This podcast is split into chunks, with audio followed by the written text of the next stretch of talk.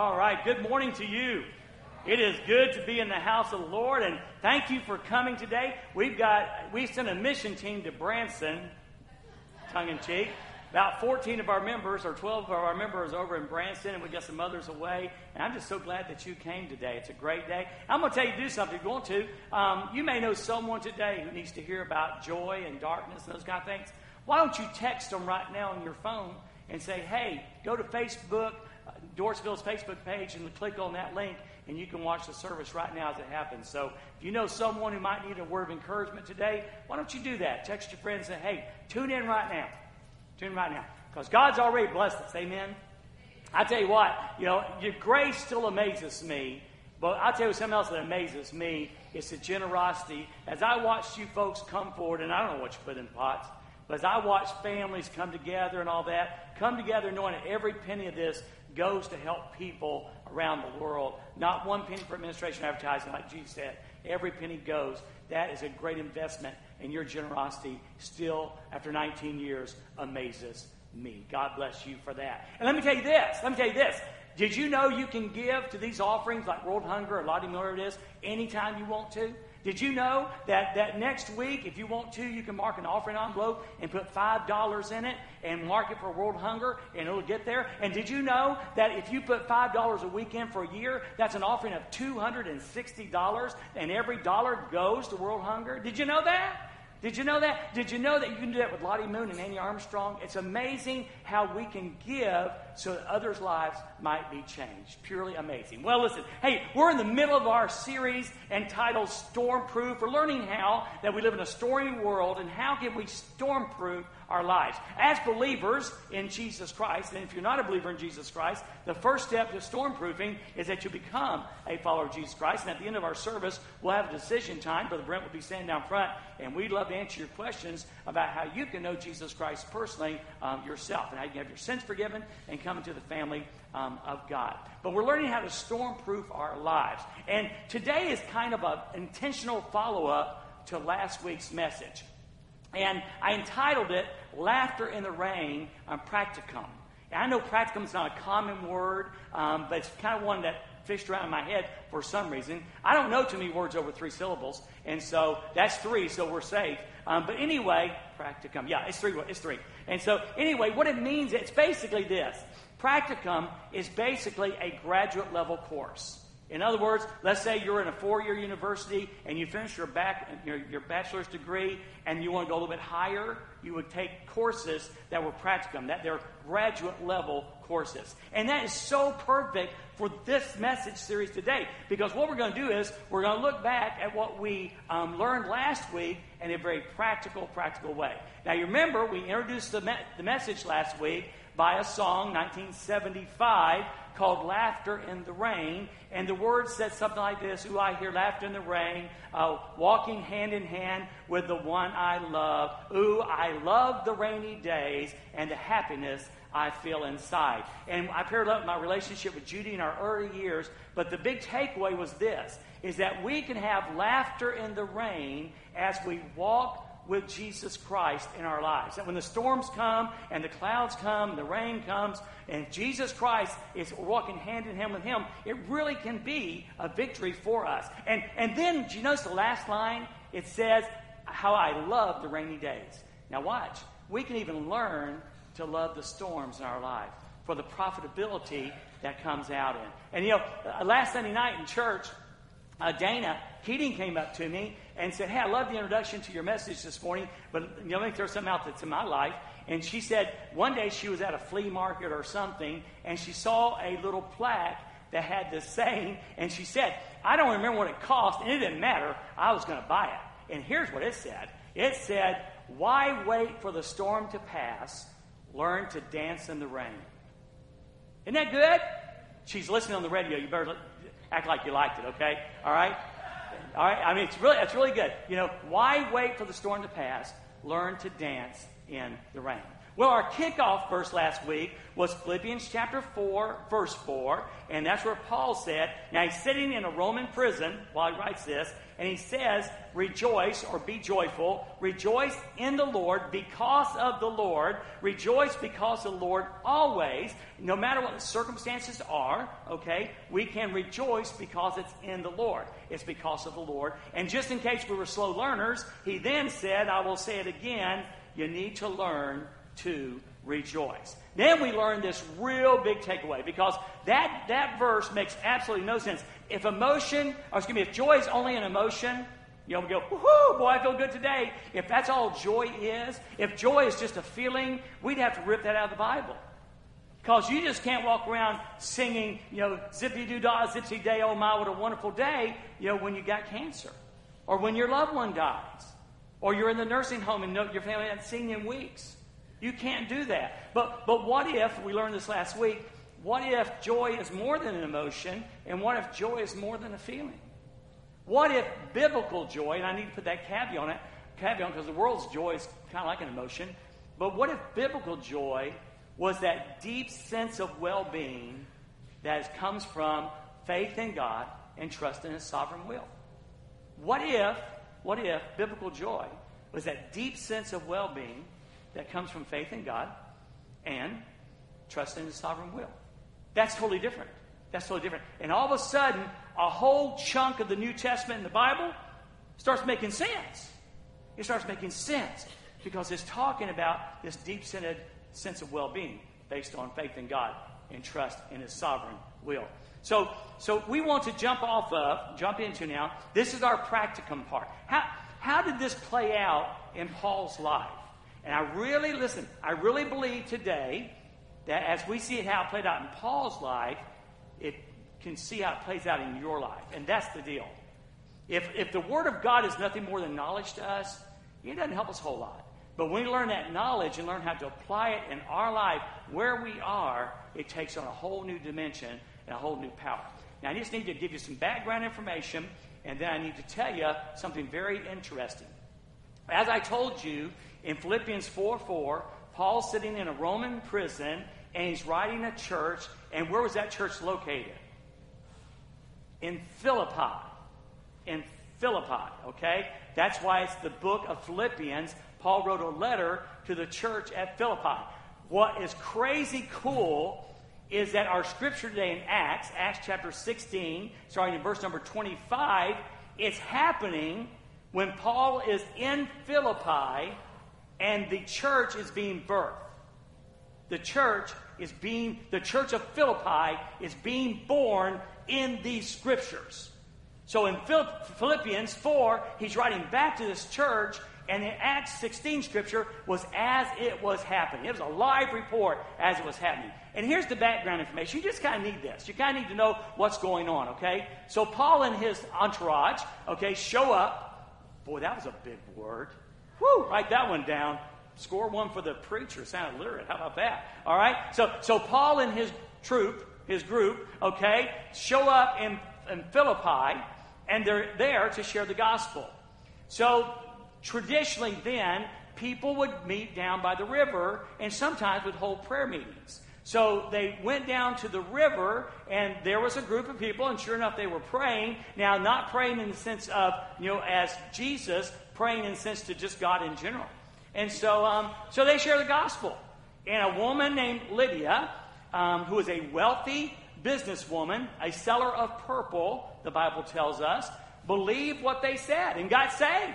And then invited Paul and the group back into town, and they stayed at her house. He's the first convert, the first member of the church of Philippi.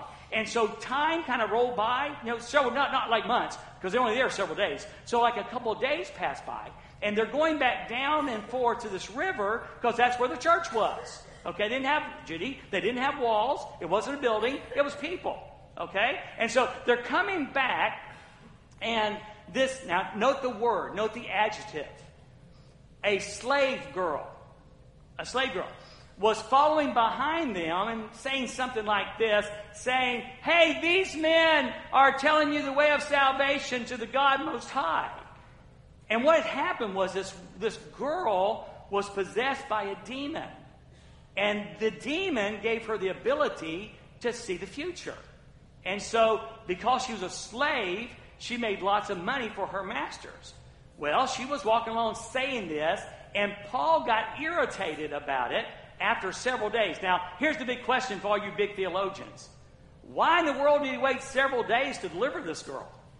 Okay? I mean, it took him, like it says, several days later, you know, he, he delivers this girl. So he just speaks to the demon and says, Get out.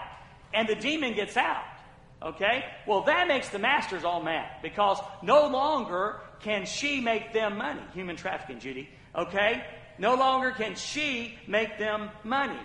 And so they go angry and they take Paul and Silas, they take them down from the magistrates and said, Hey, these people are teaching things that we're not law, it's not law for us to hear. And didn't mention the girl as far as the Bible tells. But, but then the magistrate got all fired up and orders them to be beat, um, beaten with rods. And the word is actually, it's severely beaten with rods.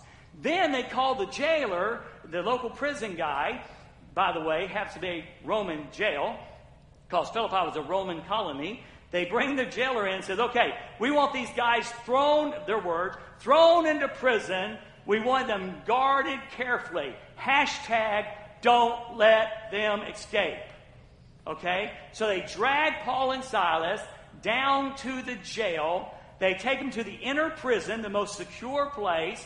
They put them in stocks, and one commentary describes how in a Roman jail, that would be their legs spread as far apart as possible and lock them in that position. And that's where we pick up in Acts chapter 16 and verse number 25. And there are, there are key, three key things that you need to be writing about today, either in the app or on the sermon sheet or somewhere. You need to be noting these things. There are three things that are very important we learn in this one verse. Okay? The first thing is notice the timing. Notice the timing. The first two words or three words, you know, in Acts 16 25, the first part, it says about midnight. About midnight. Well, I thought I'd be really intelligent and look up the, what the word in the Greek meant, and it meant the middle of the night. I said, wow, that's profound. Okay? But, but the key thing is, they've been beaten, they've, they've been thrown in prison, and, and they sat there, and it's in the middle of the night. It's the one of the darkest times of the day. And what I want you to hear right off the bat is this Have you ever had a darkest time of the day? Maybe you're in there one right now. Maybe there's something going on in your life right now that it is absolutely midnight to you. It's the darkest time. It's a time when it seems like the world shuts down because they don't care and you are by yourself and you're sitting in the darkness. Everyone ever sat in the dark before? Maybe you're, maybe you're here today and you're in, the, in a prison today. And maybe that prison is addiction. And today you're seeing yourself in the prison of addiction and you're in the dark and you're sitting all by yourself.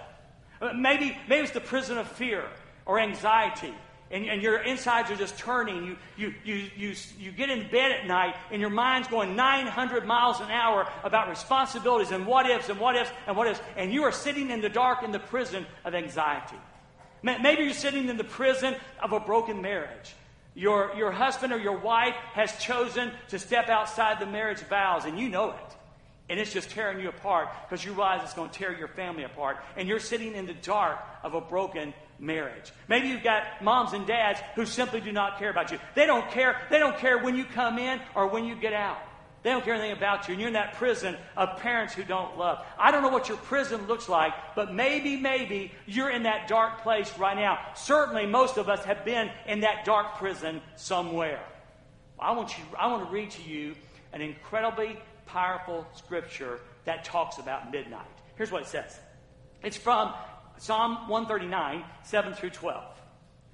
The psalmist writes and says, Where can I go to escape from your spirit? Where can I go, speaking to God, where can I go to escape from your spirit? Now think Jonah. Think a guy on the run. Maybe you're here today and your prison is caused by the fact you're running from God. You may be a child of God, but you're running from dad. You're running from the Father. You're like the prodigal son. You're leaving. You're out of here. You're tired of the rules. He's let you down too many times. Think Jonah. Where can I go to escape your spirit? Or, the psalmist says, where can I flee from your presence? Maybe you're like Elijah. Elijah wasn't running from God, he's running from a woman, a woman named Jezebel. And she looked him dead in the eye and said, I'm going to kill you. By this time tomorrow, you'll be dead. And maybe there's something in your life going right now that, that said to your heart, you're going to die. I'm going to take you, and there's nothing you can do about it. Think Elijah. So, where can I go to escape your spirit? Where can I flee from your presence? Now, here goes. Watch this. This is good. If I go to heaven, if I go to the highest peak, if I climb to the top of Mount Everest, um, you're there. You're there. Um, if I make my bed in Sheol, you're there. In other words, if you are looking death in the eye, God, you're there. I thought about several people, I can think three in my mind instantly, who have been on the edge of the grave. For all practical intents, they knew they were going to die. And God saw fit to deliver them. And the psalmist says, if I'm looking death, if I'm staring death in the eye, if my loved one is staring death in the eye, he says, You are there. If I live at the eastern horizon or settle at the western limits, if I go as far east as I could go or as far west as I could go, he says, even there your hand will lead me or your right hand will hold on to me. That's amazing. If I say, surely the darkness will hide me and the light around me will be as night. Now, I wrote down, here's what I did. I starred my notes and I wrote in big letters the word big. Because here's what it says Even the darkness is not dark to you. Now, if you're sitting in a prison this morning, or you just got out of prison, and it was one of those prisons I named or one I did not name. All you know is is one of the darkest times of your life, and you were sitting in pitch black. You did not know what was going to happen and how you were going to get out of there. Here's what you need to know. There's a God who loves you. And if you haven't trusted Christ, you need to do that. If you are a Christ follower, you have the privilege of calling him Father. Father. And the psalmist is saying, Your Father, even the darkness is not dark to you. Hey, God, I know it seems dark to me, but here's the good news it's not dark to you. Hey, God, it seems really like midnight to me, but hey, God, here's the good news it's not dark to you. Hey, hey, God, they told me that Monday I'm getting a pink slip and I've got five kids to provide for, and it seems really dark. But God, by faith, I'm declaring, by faith, I have joy that I have faith in you and trust in your sovereign will. Hey, God, I've got joy, okay? I've got joy, and it's not dark to you. He goes on and says this The night shines like the day and darkness and light are alike to you. Now, listen. If you know anything about God, if, if, if you are a child of God today, maybe you're not as close as you should be, maybe you're kind of like, you know, you live on the edge of the family, you need to know that. That your God, I told this at the funeral I did yesterday. I said, I don't know what kind of God you got. You may have a weenie God. Okay? But I want you to know something. The true God, Jehovah God, is not a weenie God. He's the creator of heaven and earth. And he has incredible night vision. So much, so much so that the night shines like the day and darkness and light are alike to you. You need to know that. Paul and Silas needed to know that. As their back was bleeding, as their wounds was oozing, as their legs were aching, they needed to know that the God they serve, that darkness and light were alike to you. And I think they did know that. Uh, Ron, Ron Mehl, uh, author, wrote a book entitled God Works the Night Shift, wrote it in 1994. It's an incredible book, just like it says, how God works in the dark. How in the darkness moments of our life, God works in the dark. Interestingly enough, by the way, he wrote the book in 1994. He had cancer. And guess what? He died. He died in 2003 of cancer. But the truth he wrote about was true in 94 when he wrote it, and it's true in 2003 when he died. Here's what he said He said, Despite the way things sometimes appear, surroundings or circumstances, no matter how your circumstances or surroundings appear, God is continually at work. He's continually at work in your life. In fact, he often, and I put he regularly, he often regularly does his best works in the darkness. waiting to unveil his masterpieces in his perfect time. So he's working in the dark, and at just the right time, he's going to unveil the masterpiece to you. Have you ever had a situation that was really dark, and afterwards you look back and you go, oh, that's why? God's good at that. That's good at that. Well, all we have to do is we have to be patient for God to do the unveiling. And by the way, it may be heaven. Something dark may happen in your life. You may never understand it. But when you get to heaven, you go, oh, oh, I see now. I see now. I understand now. So he goes on and says this God's continually in your life, and often does his best works in the darkness, waiting to unveil his masterpieces. His masterpieces in his perfect time. So I want you to remember that God works the night shift. I want you to take that home, and if you're right now, if you're in a dark, I got several family members, you know them, that they're in dark places right now. They're in dark places. I want you to know God works the night shift. If tomorrow morning you wake up and your back hurts or something, and you go to the doctor and he says that C word or something, I want you to know, listen, in a week, God still works the night shift. You any young folks, as you go through life and life is difficult, I want you to know, God works the night shift. When time comes for us to take our last breath, God will still work the night shift. Aren't you glad for that? Amen. That's the kind of God that He is. God works night shift. And in Psalm 121 4, it says, Indeed, He who watches over Israel will neither slumber nor sleep. So, timing at midnight. Now, what is occurring in the life of Paul and Silas at midnight? What is occurring in the life of Paul and Silas at midnight? Remember, their, their back is bleeding, the wounds are, wounds are oozing, and the legs are spread apart, and they're in pain and agony. Okay? In verse, the middle part of verse 25, it says this At midnight, Paul and Silas were praying and singing hymns to God. So, in the midst of this darkness, and their darkness and their prison, Paul and Silas are praying and worshiping. Now, I want you to catch something, okay? Um, it says singing hymns to who? To God. To God. This wasn't positive thinking. This wasn't Paul looking at Silas going, Our backs really don't hurt. Our legs aren't aching. Our wounds aren't oozing. This is all, listen, think positive. Think positive. Don't go to the dark side. Think positive. You know what this was? This was authentic and genuine worship in the worst of circumstances. You know, here's something you need to know. In 2 Corinthians 3:17, Paul writes again to the Corinthian church and says, "Now the Lord is the Spirit, and where the Spirit of the Lord is, there is freedom." You want to know why Paul and Silas were worshiping? They knew something we don't know. That worship is freedom.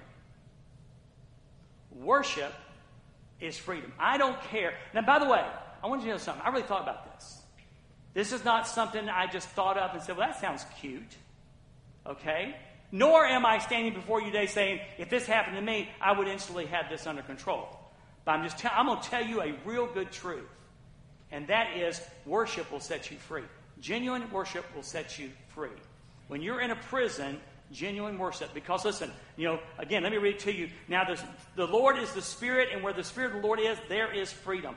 Paul and Silas understood that, that as the Spirit of God was in that dark, dank Roman prison where the Spirit was, there is freedom.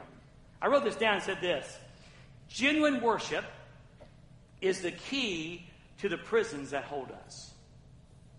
Genuine worship is the key to the prisons it holds. Is it a prison of fear, anger, anguish, anxiety, brokenness, low self esteem, addictions?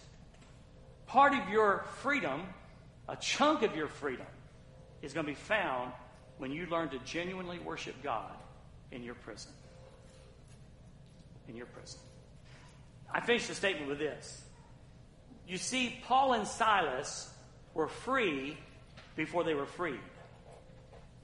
Before they walked out of the prison, Paul and Silas were already free, and they found that freedom in God Almighty, and they found God Almighty in the midst of their worship. Come on now. I'm telling y'all need. I'm telling you need this. You are sitting there and you're depressed today and you're in darkness. You're sitting there and you don't know what tomorrow holds, or maybe you do know what tomorrow holds, and you are in prison. And God wants to set you free, and He's saying the key to the door lies in when you are willing to exercise your joy and believe in me, have faith in me, and trust in my sovereignty, and worship me, not because of what I can do, but for the God that I am. See, we, we don't want to worship God unless we get exactly what we want. That's secular worship. Spiritual worship is worshiping God because of who He is, not His performance, which is magnificent, by the way, but because of who He is. John 8 36 says, And if the Son sets you free, you'll be free indeed. If Jesus Christ sets you free, no prison can hold you. A prison can hold your body. Cancer may hold your body, but it can't hold who you are. An abusive husband may beat you down, but Jesus Christ sets you free in your spirit. If you're, no matter what the situation you are, if the Son sets you free, you will be free indeed. One of the quotes I threw up today and one I put in the, in the worship app is Worship puts life in perspective. Worship puts prisons in perspective. Worship puts circumstances in perspective. Genuine worship is so, so important. Psalm 34 3 says, Oh, magnify, oh, magnify, oh, now watch, magnify, make big. Oh, make God big. Oh, make God big with me. And let us exalt his name together. See, you want to know why it's important? David always blesses my heart. My worship leader tells me, Dwayne, the main deal is what you do after, I, after we worship. He understands the power and the importance of teaching the Word of God. He understands that. But let me throw it back in your lap, David. Worship is so important. Worship is so important. What we, no matter what else happens on Sunday, we need as a congregation to corporately worship together because it's huge. That is when we exalt. That is when we practice Psalm 34. Oh, magnified. Hey, hey, before we hear the word of God, before we hear the word of God, let's make God big. Let's make God big. Let's exalt His name together. And I, excuse me, but that does not depend on how loud or soft the music is. It does not depend on what style of music it is. Worship does not depend on either one of those. Worship is a matter of the heart. And I tell you what, when you've been saved, God gave you a new heart. Worship Him. Worship Him because He is worthy of our worship. He is worthy of our worship. Now, going down. Okay, so it's midnight. Paul and Silas are worshiping, and here comes the big part. The last part, verse 25, and the prisoners were listening to them. It's the word here, listening in the Greek, is a it's a very strong word. It's an intent to be intently listening. Husbands, it's what you don't do for your wives. Are you listening to me? Uh-huh. You're really not. Well, these guys, as, as Paul and Silas are worshiping and praying, the listener, the, the prisoners are listening intently. Listening intently. You know, again, I wrote, I wrote worship, war, and whines. Worship, worship is worship. War is when you're angry with God. God, I, I hate you for what you've done. I hate you, you allowed my, my, my marriage to fall apart. I hate you that my dad abused me. It's, it sometimes gets at that. And well, you know about whining because you hear me do it all the time. You know, I'm the king of the whiners. Nothing could be finer. Better stop there. Okay? Worship, war, and whiners. Now listen. The sounds of the night shift are different than that of the day. In other words, we, when we're healthy and wealthy and wise, we can worship pretty freely. We can live freely. But when the night comes, when the prisons come, and it's dark and it's midnight, it's different. We're more likely to declare war on God and whine in the darkness of our prisons. It's hard to worship. The sounds of the night shift are different than that of the day. Remember, the world is looking and listening. Now, this was put in before the video this morning. The world is looking and listening. Don't act as if they are both blind and deaf. Now, I think you understand what we showed you this morning. The video that was shot and the pictures of Jim doing what he did were not by a church member.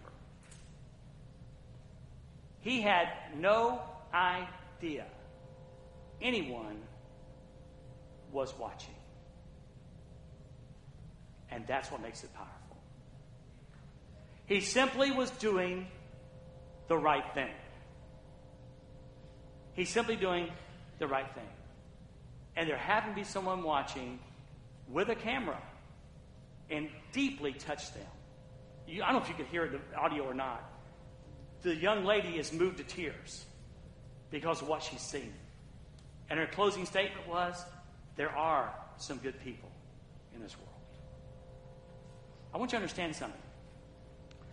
The world watches you every day. They watch you at Walmart when you're in the line, the line's too long, or somebody sits too long at the traffic light. Not that I would ever say anything about those two situations, because I'm the world's most patient person. Okay? Not! Anyway, so so the world is watching then, but we're, when we're in prison, we're, when we're in that dark time of our life, the prisoners are listening. The prisoners are listening. So it's particularly then that we need to listen. Then we move on. Verse 26, the first part. Suddenly, suddenly, there was a such there was such a violent earthquake that the foundations of the jail were shaken. So at midnight, there's worship going on. The pre, the uh, preachers, the prisoners are listening. Okay, and then there's this violent earthquake. This violent earthquake. Now, that's and I wrote down this little caveat almost not surprisingly.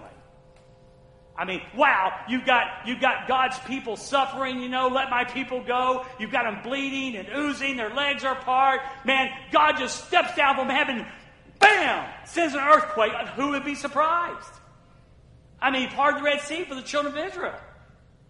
He called Lazarus out of the grave. Not surprising at all. But just hang on a minute. Just hang on a minute. See, See, when, when God decides to rock the world, is both strategic and sovereign. When God decides to rock the world, is both strategic and sovereign. In other words, it's like a laser pointed bomb. It's strategic, it's planned, but it's also controlled. Did you hear what it said? The earthquake was so violent, it shook the walls or the foundations of the prison. Question Did the prison collapse? No. Why? God's in control. Come on. God's in control of your prison. God's in control of your prison. You know, you need to really grab a hold of that. But when God decides to rock the world, it is strategic and it is sovereign. He is in control. He, he did it on the cross. In cross. On Matthew 27, 50 through 51. You know the story. I won't spend a long time. But Jesus cried out with a loud voice, Tetelestai, it is finished. It is done. It's over. And then he yielded up his spirit. Suddenly, the curtain of the sanctuary was torn in two from top to bottom, and the earth quaked. Why did God send an earthquake at the death of his son? He wanted to get the world's attention. And sometimes earthquakes come in our life to get our attention. But remember, they're strategic and they're sovereign. Um, in Acts chapter 4, verse 31, another earthquake occurs. You know, they were having prayer meeting, the church was, and when they had prayed, the place where they were assembled was shaken. The place quaked, okay? And they were all filled with the Holy Spirit and began to speak the word of God boldly. It's a confidence builder. A confidence builder. Sometimes God sends quakes to get people's attention, and sometimes to build our confidence. You remember, you don't remember this. In 08, we were back when we still had revivals. And uh, we, we had one, and we called it, remember this? God Quake 08. Remember what happened on Tuesday night? 5 o'clock in the morning? 3.2 earthquake. We're sitting there, and we had prayed that night for God rock our world.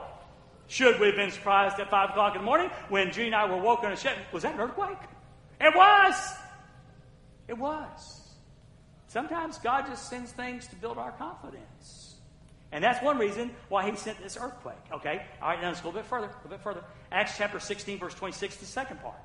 And immediately, somebody say immediately. Strategic and sovereign. And immediately, all the doors were opened and everyone's chains came loose. Now, watch. This is really cool. If you think about it, you got to think about this stuff. The foundation was shaken, but the walls didn't fall. But every door was opened and all the chains fell off. Tell me you don't have a. Per, tell, t- tell me we don't serve a precise God. See, oh, wound up, but devil's going to do this and the devil's going to do that. De- Honey, you serve the most powerful. No, you serve the most powerful, the only powerful God in all, all, all of creation and beyond, and He's precise in what He does. Quit worrying about Satan and start glorifying and magnifying the one true God. So, so the chains fall off and the doors get open. Now, now again, obviously, uh, obviously, you say, "Oh, the Great Escape." See, before there was Steve McQueen in the Great Escape, then there was the, the Paul and Silas Great Escape. Certainly, God sent this earthquake, and He sent the earthquake for the purpose of freeing His people. Let my people go. You're wrong.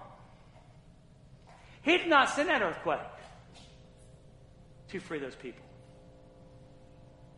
How about that? Have you ever thought about that? See, there was something else going on that was bigger than Paul and Silas' freedom. I wrote, never underestimate the power of God to use your response to his circumstances to reach others. See, the earthquake was not about escape, it's about evangelism. See, this whole deal this whole deal, this whole deal was not about Paul and Silas getting beaten and put in prison. The whole deal was about was not about how unfair Paul and Silas were treated. Do you know that's what the cross is all about? Well, well, those terrible Romans and those terrible Jewish, look, they were just puppets in God's hand. No cross, no salvation. No cross, no redemption. You know, God's word says in Acts, it all happened according to your perfect plan. When are we going to wake up and realize that our sovereign God is working on our behalf? We may not know it and may not like it, but He's going to bring something good out of it. In fact, it may, listen, your suffering might well be smack dab in the middle of God's perfect will. It was for Paul and Silas. Because you see, there was a man who needed Jesus. And God, God knew exactly what it would take to get his attention. You want to ponder that for a minute?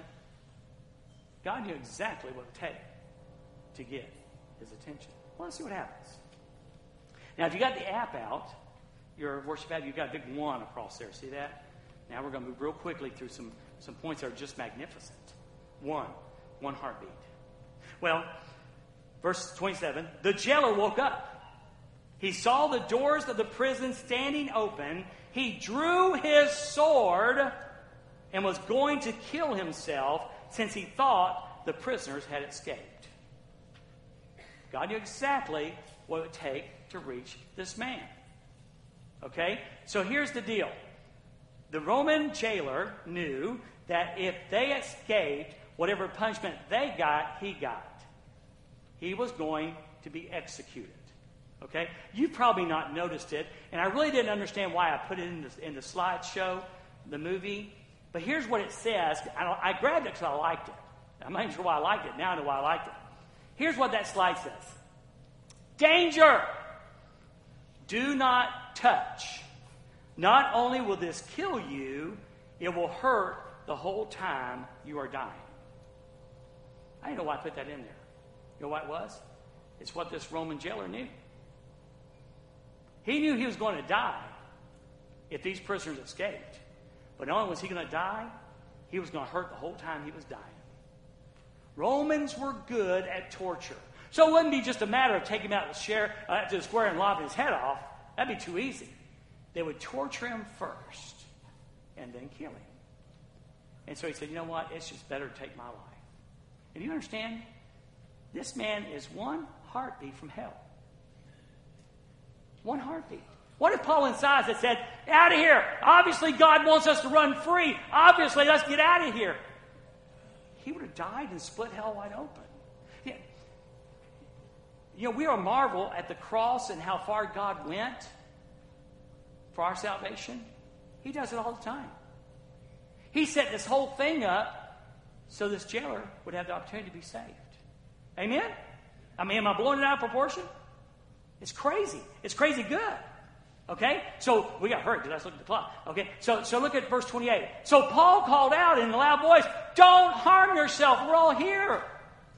Paul responds, and by the way, I think he responds this way partially because he'd just been in worship. His heart was ready. Don't harm yourself. Everyone is here. Now, if we have time and we don't, we talk about the fact that everyone's there. Talk about influence. None of the prisoners ran. None of them. We're all here. Don't harm yourself. Don't commit suicide. Don't take your life. Don't die by suicide. Okay? We're all here. So, Acts 16 29. The jailer called for the lights, rushed in.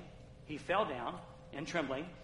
And before Paul and Silas, he said, he escorted them out and said, Sirs, what must I do to be saved? Now, how did God get him there?